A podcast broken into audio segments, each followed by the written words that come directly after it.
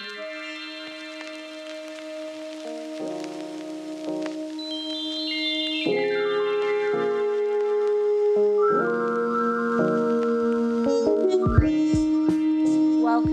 You're tuned in to Make Room Podcast. I am your host, Dawn Boozer, and this is episode 5, part 2 of the first series of Make Room Podcast. In this episode, we'll be delving into the subject of allyship, the truth versus the false. I've invited two friends and colleagues to help break down this topic and share in their observations and involvement. In part two of this episode, I'm joined by guest host Kevin Mandler Harris. Originally from East St. Louis, Kevin currently works in member stewardship in Chicago, Illinois. He holds a BFA in acting from Millikin University and spent a period of time studying theatre performance at the Globe Theatre in London. Kevin is also a member of Alpha Phi Alpha Fraternity Incorporated. His professional interests include theatre education, community outreach, theatre performance, and social advocacy. Because of these interests, Kevin is pursuing his master's in social work at a prominent university in Chicago, with future hopes of eventually opening his own therapeutic center with a focus in providing therapy to black and brown communities. You're tuned in to Make Room Podcast.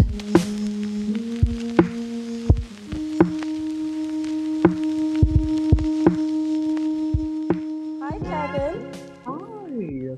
How are you? I am very good. So, what you been up to? You know, figuring out the next plans for my Yeah. journey, you know, applying for some grad programs, working from home. It's been a challenging time, I feel like, for a lot of people, but I feel like there's a lot of blessings that have come out of this time as well. I don't know about you, but I'm just grateful for the time that I had to rest during Mhm. that like official lockdown period because I didn't I didn't realize how much I needed it. But yeah. So today we're talking about allyship, true and false. I guess this will basically be coming from the perspective of us as people who identify as black. You know, perhaps we've had to play the role of an as an ally for other communities and other groups of marginalized people. It would be great to hear some of your experiences. And so before we start, I just wanted to read off a quote by Martin Luther King. He said, In the end, we will remember the, not the words of our enemies, but the silence of our friends. I think that's such a poignant quote that's been used quite a lot as well during this time with the protests that have been happening globally over the past few months. I mean, what are your thoughts on what's happened and, and what you've seen from people who identify as allies? This has been such a weird time. I've had several conversations with older generations because I think it's important to to talk to people that you know were coming of age, were in their 20s in times when racial inequality was even worse than it is now. And everyone that I've talked to, they've all said that they have never seen a period in time such as this, where Mm. you have so many people who are now starting to speak up and say how they feel about things and you know speaking for people of color black people specifically i've seen so many people that have come forward with like you know as they say in church their testimonies Mm. of the experiences they've had in their life with racism and discrimination. But it's also been refreshing to see a large number of non people of color, specifically white people, that have spoken up. Mm. However, I know it's coming. I find that I am very cautious about seeing a lot of white people speaking up and their motives behind why they are speaking up. Mm. One thing that I've experienced, and I don't know if this has been similar for you, especially at the beginning of everything, you know, it must have been about a week since George Floyd had passed or was murdered, I should say. And, you know, the protests had been going on daily. Maybe not even a week. I think it'd just been a few days. And I'm getting Facebook messages, I'm getting um, text messages, I'm getting phone calls from not just white people, but other people of color who aren't black, people I've maybe not even spoken to for at least a decade, all coming to me talking about how they're really sorry that this stuff is happening. You know, I, and at that point, I had shared a story on Facebook of an, a racial encounter that I had experienced or a situation I'd experienced whilst I was back at school. And people were also responding to that, saying that they're really sorry that that had happened, saying things that they're really also quite shaken up by what's been happening recently, and that you know they're they're they're basically trying to express their support in some way. I'm grateful for. Definitely, let's not get that confused. I am grateful for it. You want to know that there are people out there who, when you say something, are listening. But I did find myself falling into this weird position where I'd be thanking them. And, yes. and I had to stop. And I was like, why am I thanking these people? And what am I thanking them for specifically? Because they haven't done anything outright that deserves gratitude in that sense. There's there's there's nothing that they've done that has affected the arrest of the officers who who killed George Floyd. There's nothing that they did at the you know in the moment at the time where during that experience that I explained on Facebook, you know, where I was put in a situation as a victim of racism that they had they had not participated in any of that. All they've done is message me to say i noticed this is happening. I've noticed you've made a post about this particular this particular subject. I want you to know that i've noticed. And i'm mm-hmm. here thanking people for that. It just doesn't sit right with me. What about you? See and and I found that not only was I thanking people, but then I was getting angry for thanking them. And then I was angry at those people. And, you know, I don't want to speak out of a place from anger, but I'm be real. Several of those people mm. are people that in my past have stood by and watched racist things happen to me. Mm. And they never spoke up then. They never said anything. Mm. And several of those people were the same people who were then saying those racist and discriminatory things about me behind mm. my back. I think it's interesting how now, you know, right. those people want to come to the forefront and be like, oh my God, like, I'm so sorry for the things that are happening to you. But I'm sitting mm. back like, you were the person who, when I was, you know, 15 mm. doing theater in high school, you stood by and let certain people not cast me in certain roles because I was black and I was mm. in high school. You know, this is not a professional production, this is high mm. school. I just think no one wants to be labeled as a horrible racist person. But I think we all have to realize that we are products, you know, at least on the American side, but globally, we mm. are all products of racism. We are all products of colonization. Mm-hmm. We are all the descendants of those people that were either enslaved, colonized, or were colonizers. Mm. And I think that's the first step to then actually being able to work on yourself. The purpose of you being an ally should not be to, you know, uplift yourself, to receive the satisfaction for yourself, to boost your ego. Yeah. It should be to boost and uplift those people that you are an ally for. Mm. I even heard a um, he's a he's a LGBTQ plus writer. His name is George M. Johnson, and I heard him, mm. and he mentioned that you know he's even started to stop using the word ally, and he mm. started mm. to say advocate. Being an ally, like you're an ally, but like what are you really doing mm. for those people that you call yourself being an ally to? Mm-hmm. But when you're an advocate, you're advocating on behalf of those people for those people in mm. spaces that those people will never have a chance to be in.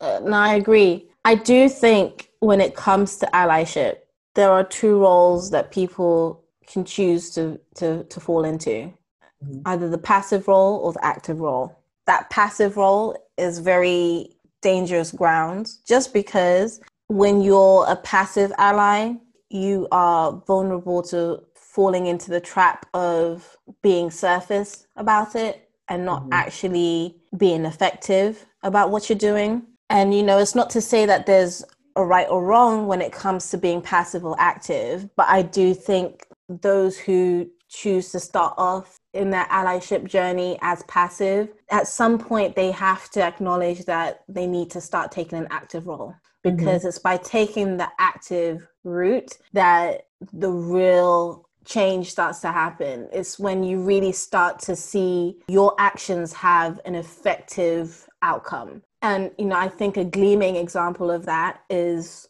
how hard people were fighting and were out there when George Floyd um, had been killed. You know, it, it took time, but because of not only how vocal people were, and not just from the signing the petitions and donating money, but also because of people being out there, being present, showing face, allowing themselves to go head to head with the police and with the military. That is the main reason why we were able to get the kind of footing and the kind of covered ground that we did when it came to George Floyd. However, when it comes to Breonna Taylor, for example, mm-hmm. I think people have taken a very passive role mm-hmm. with her case. You've had people who've done the bare minimum of signing petitions and donating a little bit of money, you know, making a post here or there, showing a hashtag here or there. Yes, you have seen people out on the streets forcibly inputting her name in the conversation, but we're not seeing enough being done from those who have more effective powers than black people. You know, you're not mm-hmm. seeing a mm-hmm. lot more done by white celebrities right now that really have that impact. And not just celebrities, I'm talking about white people who maybe have somebody in their family who has some sort of a political career background, have some form of influence within their companies, you know, you're not hearing Breonna's name at those higher higher levels like you did with George Floyd. The problem is when you're a passive ally, you're not really putting on the kind of pressure that needs to be put on. You're not really sacrificing anything to, to change or to, to affect the outcome. I mean, what are your thoughts on passive and active allyship? I just think that when you commit to something, you have to to really do your research and then commit to that. This is a time where you cannot stand by and not have an opinion. And that is for anybody. That is for black people, that is for white people, Asian people, Hispanic people, all people. You cannot stand by and not have an opinion. And I feel like in order to really have a good opinion, you have to educate yourself mm-hmm. on what is going on with that group of people. You know, what are they dealing with? What are the best ways that you can help them? Right. And, you know, I think for our generation, there's a difficulty because we think that just by posting on, you know, social, social media, media yeah. in our like group chats with people that all agree with us, like having these conversations about things and we think that like that's doing change, but like that's not doing change. Like those people in those earlier eras, in those earlier times, those people in the 60s, those people even in the 90s mm-hmm. were going out and they were marching and they were protesting and mm-hmm. they were pushing for changes to happen within their community. Um, so you have to do something. Now, you know, I was having this conversation with my mother, who is a minister. She was explaining to me that it's like we're all like one body of Christ. You know, that's something that like we yeah. talk about in the church. You hear about and like church, yeah. everybody has like their role in you know bringing people to God, and I, I feel like that's the same. That's the same way when it comes to these issues like you know civil rights, making sure that people live in an equitable society. We all have our role. So mm while you might not be a person who goes out and protests, or you might not be a person who takes physical actions per se. Mm. You can be someone who, in your workplace, you look around and you notice, like, oh, we don't have enough people of color working here. Mm. Let me create a task force to make sure that we have a more diverse workforce so that mm. we can reach these different communities. Mm. You might be and you might work for a theater company and you realize that all the shows you are doing are the same shows they were doing in 1945 and it's 2020 mm. so then you realize that we aren't you know getting new diverse voices in our productions and behind the scenes on the stage so we're going to make sure that we do shows that are specifically created for people of color that are about those experiences, those diverse experiences. Or we're going to take shows that we do and choose mm. to cast someone of color in that role. So there are different things you can do. You can educate people in your family about the rights of others and about their backgrounds and about what they're going through. So there yeah. are multiple ways to be active, but I think that because we live in this social media age, it's hmm. very easy for us to be passive because you think if you click like, that's creating change. And you click like, you know, yet there's another trans woman who just got killed. Mm. You clicking like hasn't done anything to prevent that from happening again. You just click like. It, it doesn't have the ripple effect that you think it does that's why I feel, you know, social media has been both a blessing and a curse when it's come to the movement, especially in recent years. And any sort of other protests or civil civil rights movement that's been happening across the globe. It's mm-hmm. been both a blessing and a curse because it's a blessing in the sense that it's helped to spread information very quickly. You know, when Egypt had its uprising, that was Twitter played a huge role in how effective information was being sent um, to the people who needed it, who were on the ground in ground zero, in, in the eye of the storm. Just being able to have your phone and record has helped to elevate the or, put the spotlight on um, police brutality, especially against Black um, members of the community in the states and over here in the UK and you know in other parts of the world as well. But mm. at the mm. same time, like we're saying, it is a curse because it's not the solution. It is not the path that we should rely on in order for us to solve the the root of the issue. Um, mm. In order for us to do that, we do need to be a lot more active. You know, I was I've always been talking about how important research is and how important mm-hmm. be staying informed is because before you go out and start fighting or speaking on anything, I would hope that you are well informed and I'd hope that you've done your research. The last thing you need, especially in today's day and age, is to post something publicly on social media and be mis- misinformed and say the wrong thing because of the cancel culture that we've got at the moment which i also think is very toxic you know you you could find yourself in a very uncomfortable situation very quickly and it's very dangerous you know people have taken their lives because of um, that misinformation that's been spread. So I do think people need to take heed. We're a generation where people don't really necessarily like to read, I don't think. And, you know, that's the fault of this instant gratification society that we're in, where you've got everything on demand and all you have to really do to get by is just read the head the news headline before you before you share the article. And you know, people people relying on visual media when we all know, especially when it comes to visual media and the news, there are so many biases out there that you are very rarely even being told correct information. You know, Trump coined this term fake news. I don't like to agree with Trump. I don't. but I will say people need to stay alert and aware of where their news is coming from, what sources they're getting their news from, because just like with the far right, you know, the far the far left news can be just as detrimental to us being able to gain correct and factual information because mm-hmm. at the mm-hmm. end of the day everyone's got an agenda and we need to think more we need to learn to think more critically these things that are going on are products of centuries old dilemmas and problems these are things that happened hundreds of years ago to our ancestors and we don't even really necessarily understand like why we might be going through some of these things. But then if you do the research, you're like, well, you know, my fifth great grandfather was an African who was brought to this country, you know, against his will. His daughter was then raped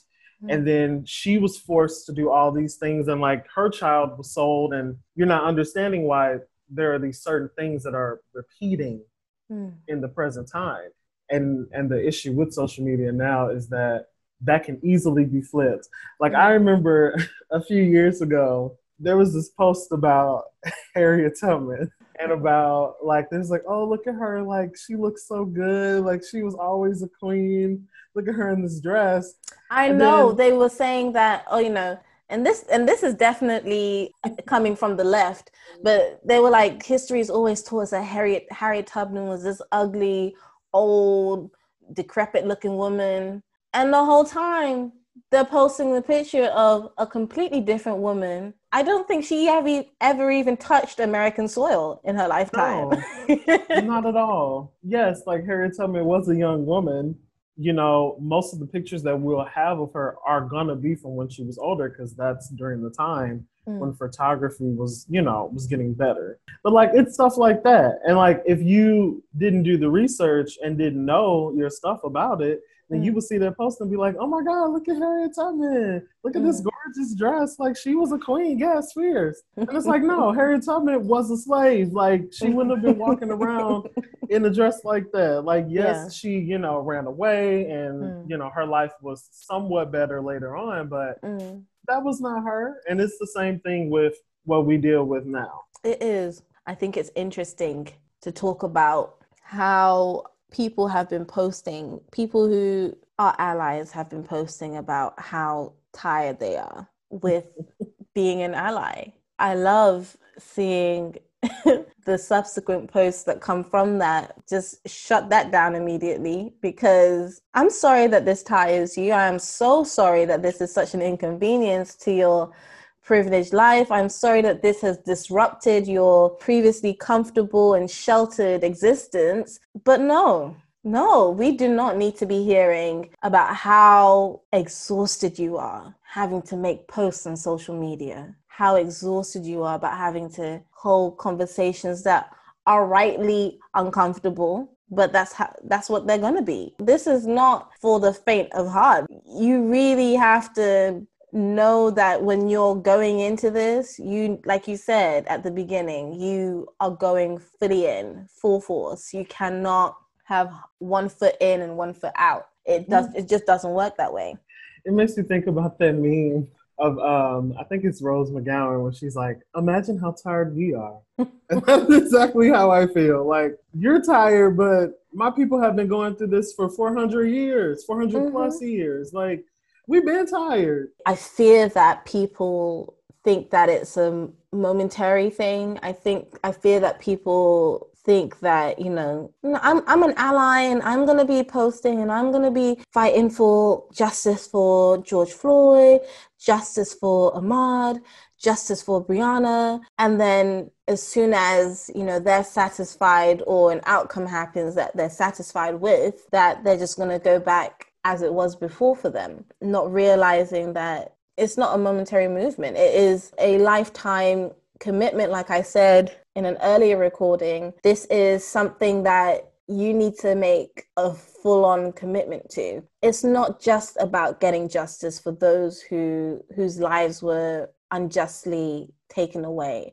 It is about when you walk down the street, you feel this sudden urge as a black man is walking towards you to cross the street mm. or maybe clutch your purse tighter or maybe grab your keys to understand where that's coming from to recognize it and to realize that this idea that black men for example are a threat to you unless it's coming from an experience that you yourself has have experienced where you have been attacked by a black man and a black man that was targeting you because you are a white woman for example unless you've got that specific of an experience in life there is no reason there is no founding for whatever feelings of an anticipation you've got or anxiety you've got as you're walking as this black man's walking towards you and as you guys cross paths. There's n- there is no founding for that. All coming from things that you were taught things that you heard things that you yourself have never experienced firsthand. And therefore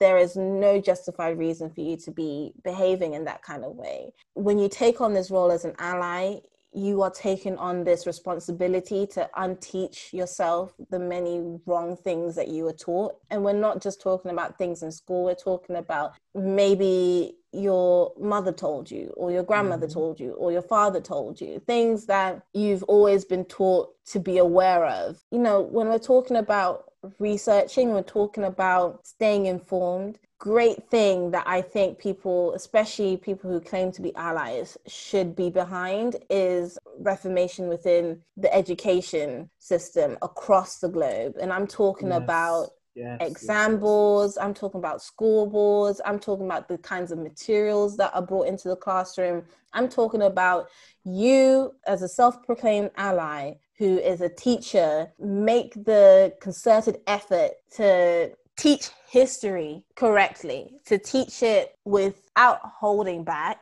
and to do your research in order for you to teach it honestly and correct. Recognizing that you yourself have maybe been taught things in a certain way that have either sugar coated or put a gray area to certain events in history or maybe just washed over it completely and th- those are important things for you to do that you can do as an ally it's so funny that you say education because i was literally thinking about the same thing as you were talking because it, it just makes me think about like i was very fortunate to have a very good education prior to college at my middle school our teachers they were mostly white the students were black but our teachers were educated. Our history teacher, he would teach us from the regular history textbook, but then we also learned from um, Howard Zinn's A People's History of the United States. Mm-hmm. And what I like about Howard Zinn is he tells US history from the point of view of women and minorities. So you're learning about it through a completely different lens. Mm-hmm. And I think it's important for us to get a well rounded view of history because there are things that I'm finding out now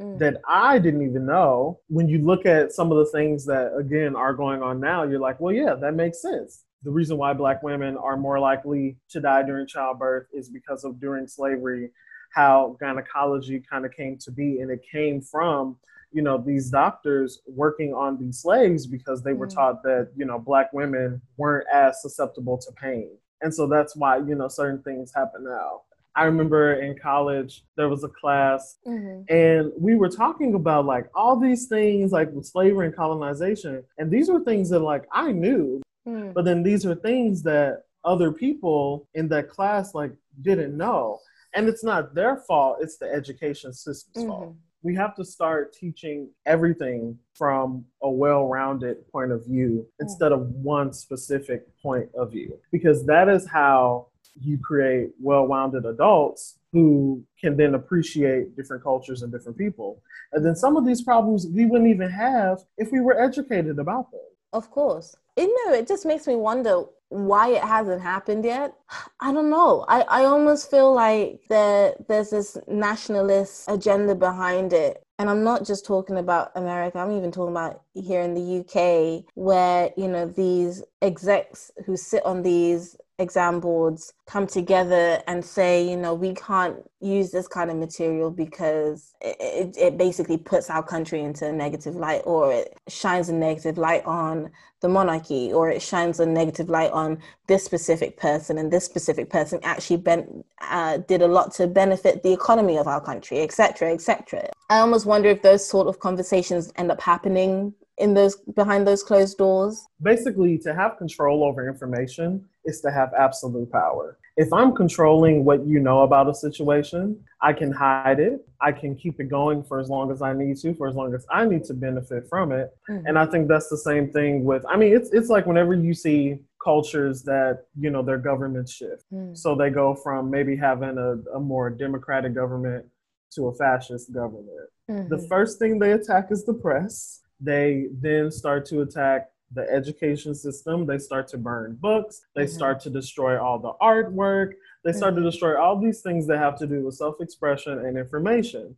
Mm-hmm. Because the whole purpose of keeping control over people is keeping control over what is going in their minds mm-hmm. and controlling the information so that you can brainwash those people. Mm-hmm. I mean, mm-hmm. that's one of the reasons why the Holocaust was even able to happen in the way that it happened because yep. they were controlling this information. So if you, you know, if you have control over the information, you have control over the people. And that you is do. why they always say, I, I, you know, my grandma used to say this if you put information in a book, mm-hmm. then you can keep it from a black person because they have trained black people to not read. They have trained mm-hmm. black people to be illiterate. not want to get that knowledge. So yeah. if I put it in the book, I know this black person isn't going to read it. And obviously, you know, like majority of us read now and like we have somewhat better opportunities, but the information is still being controlled you know with with social media and with the internet you have to make that commitment to educate yourself if you know that the education that you're getting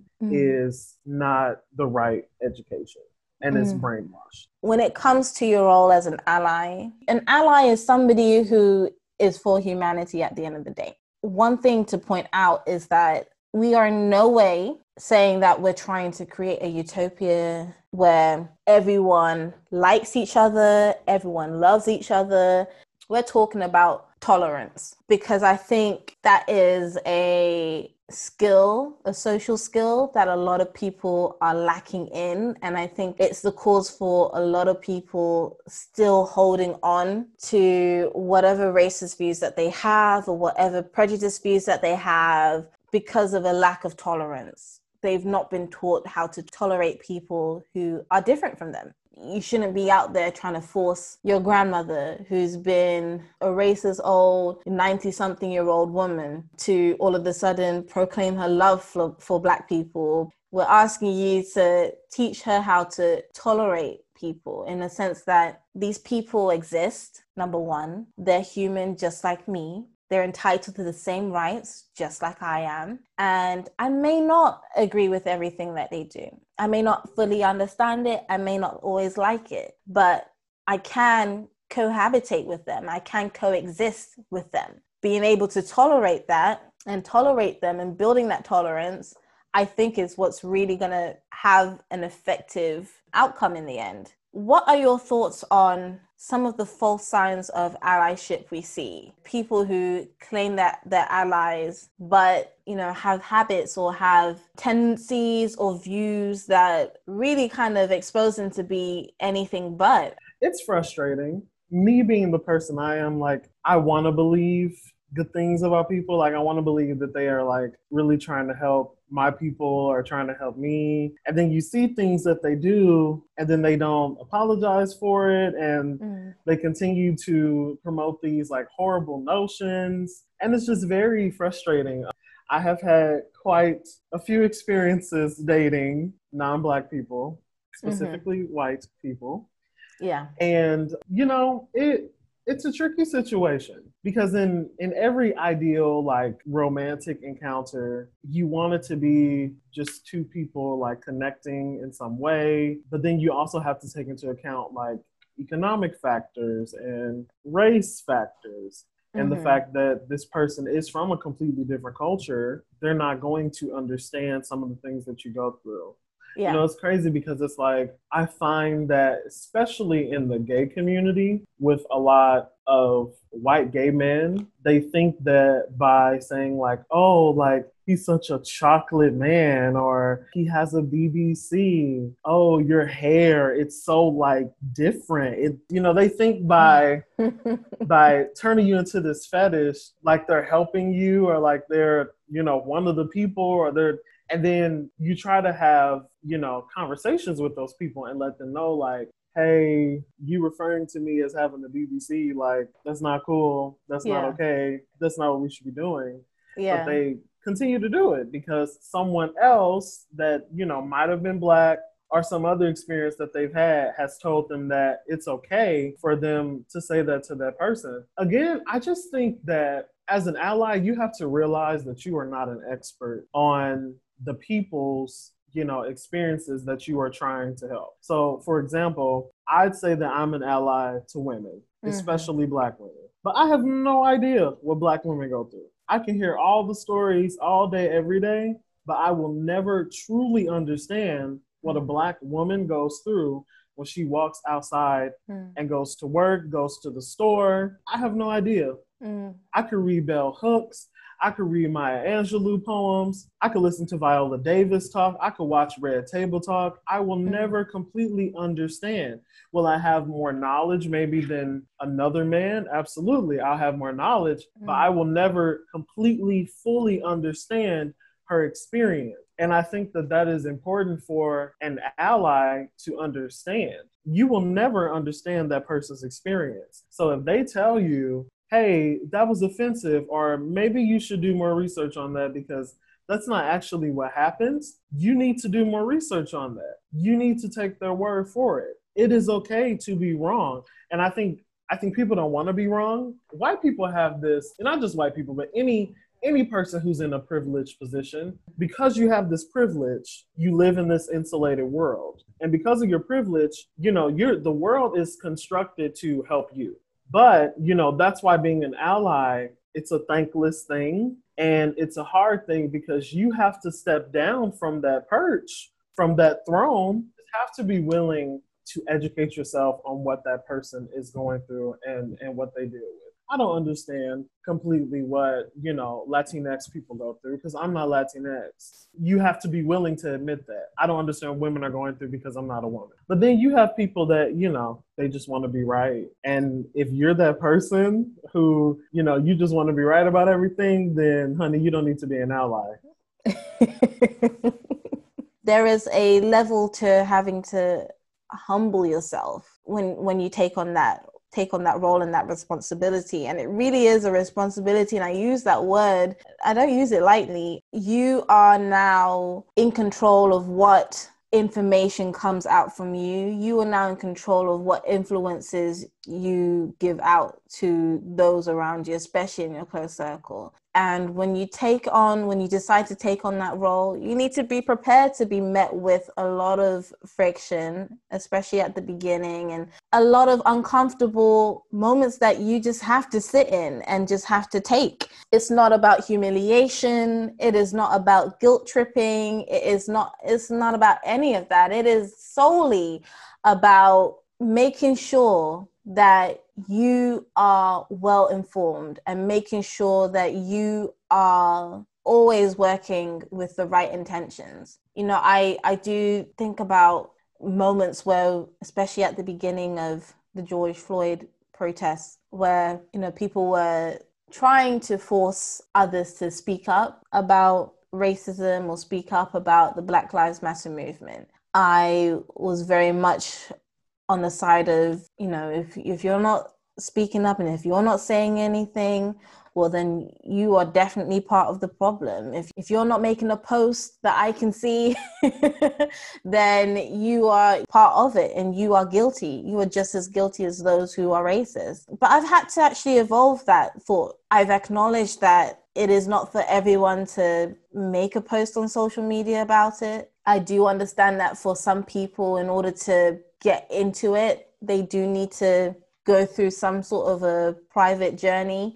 And you know this is this is coming from somebody who at one stage was homophobic. My journey into becoming an ally for the lgbtq plus community was having to spend a lot of time doing self-reflection and recognizing why i had the thoughts that i did and why you know i had the opinions that i did it, I, I so i can understand why for some people it wasn't for them to immediately start posting on social media against racism i'm kind of in the middle with that because mm. i do feel like as an you know ally or advocate you should you should use every platform you have to say what you say but i'm glad that you you know you mentioned your specific experiences mm. and i think it's important to you know recognize that like being an ally isn't i mean that's a part of every community mm. you know there's always someone who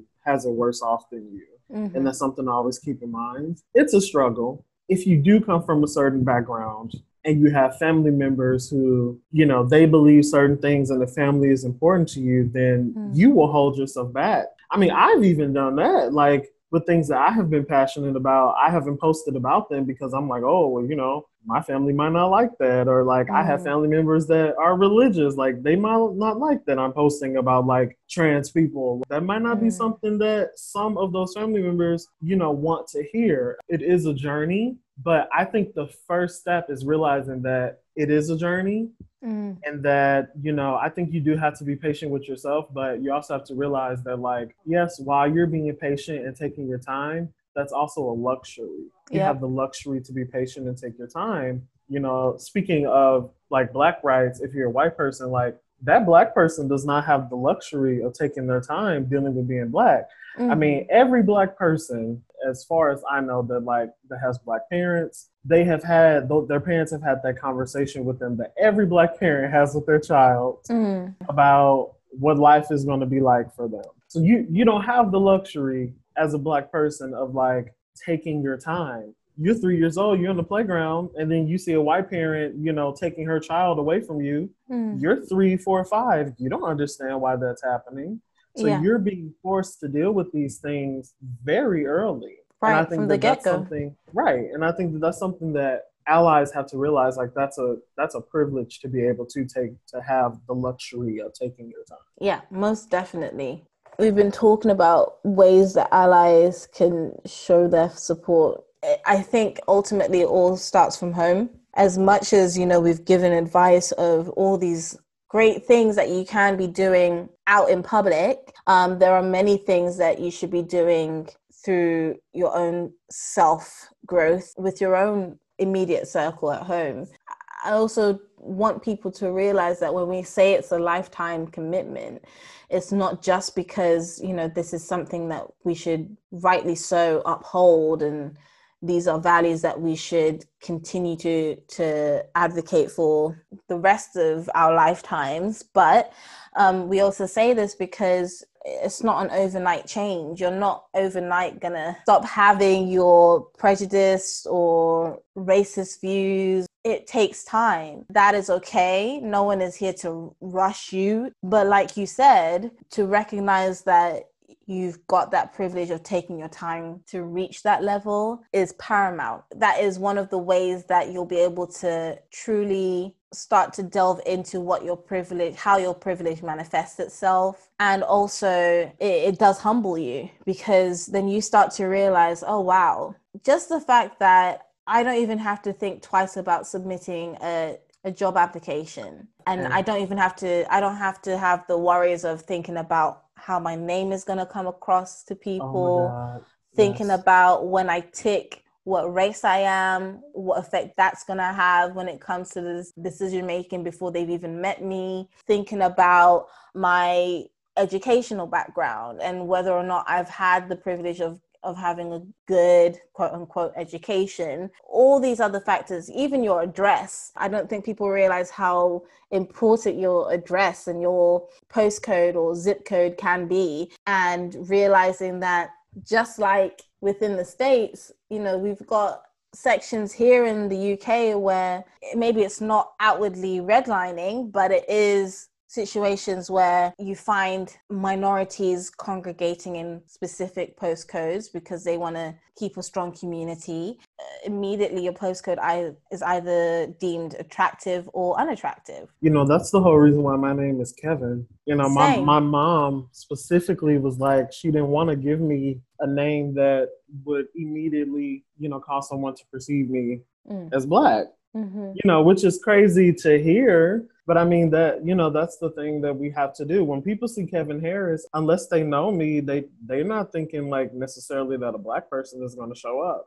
And mm-hmm. I there have been countless times where like people have you know i know that they like know my name and they've like said oh kevin harris like kevin's coming or whatever mm-hmm. and then i walk in the room and there's this complete like shock because they weren't expecting kevin harris to be me yeah I mean, it's the same reason why in some African households, you know, you do give your children anglicized names in order for them to just sort of get by a little easier. There have been people that I've spoken with who've gone to school, started school with their given name, but then the school will purposefully alter that name or anglicize it or give them a nickname or will request wow. a nickname. Yeah, it's a big thing. I mean, so I went to a boarding school for my high school years.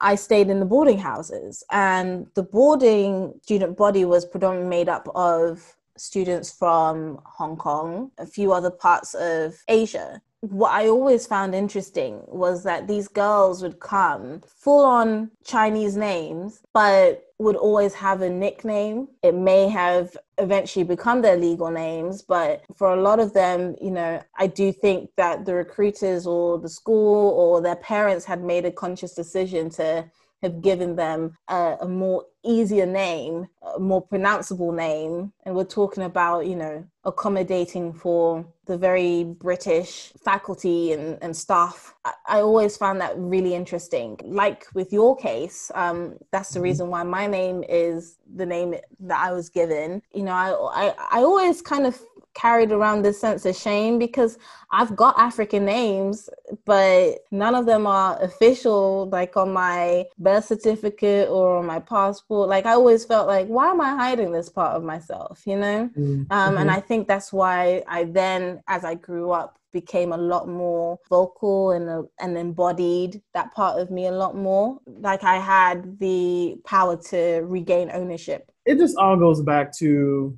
this proximity to whiteness. And, you know, because of colonization, because of slavery, our ancestors were put in situations where the only way for them to survive was to be as close to whiteness as possible. That's why we have these terms, good hair and bad hair. That's why we have the names that we have. That's why we have colorism.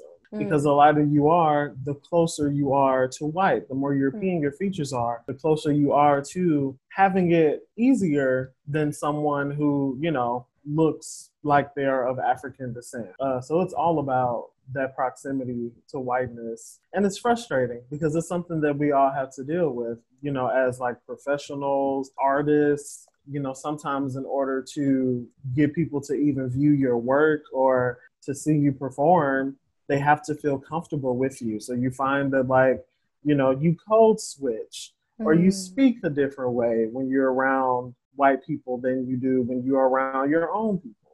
Mm. So it all has to do with like this obsession we have with Europeanness and European features and European right. ideals. At work, I find myself interacting with at least 20 to 50 people on like a weekly basis. You know, I encounter people from all over the globe and there are names that I've never seen before. But I make the conscious effort to ask, you know, you know, how do I pronounce your name? And they they almost sort of cower away and they say, Oh, but you, you can just say you can just call me this or call me this shortened version because it'll be easier.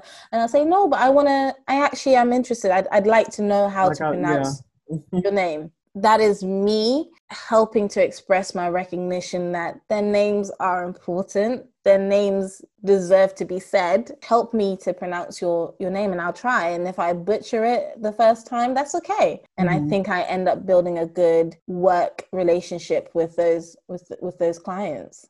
Again that goes into being an ally like just make an effort. That's the best first step you can take. Make the effort to actually understand the person that is sitting, you know, in front of you because they they're different, but they are still a human just like you. Mm. And you would want someone to understand you and treat you in an equitable manner. Exactly. I am so glad that we were able to have this conversation, Kevin. Such an important one to have. And I'm glad that I was able to also get your perspective as well. You know, and I'm glad because we don't necessarily have the exact same views on everything, which is always a healthy thing to have when you've got um, relationships and friendships with people, right? Mm-hmm. So thank you so much for your time. Are there any exciting things that you're up to recently? Well, I can say that uh, in January, I mm-hmm. will be uh, starting an MSW program to get my master's in social work. You know, one step closer to becoming a drama therapist, and then hopefully, you know, providing therapy to black and brown and queer people. And then other than that, you know, continuing to pursue art and be an artist. I'm trying my best to uh, stay on top of things. Thank you again for your time. And uh, we look forward to hearing back from you soon, Kevin. Thank you.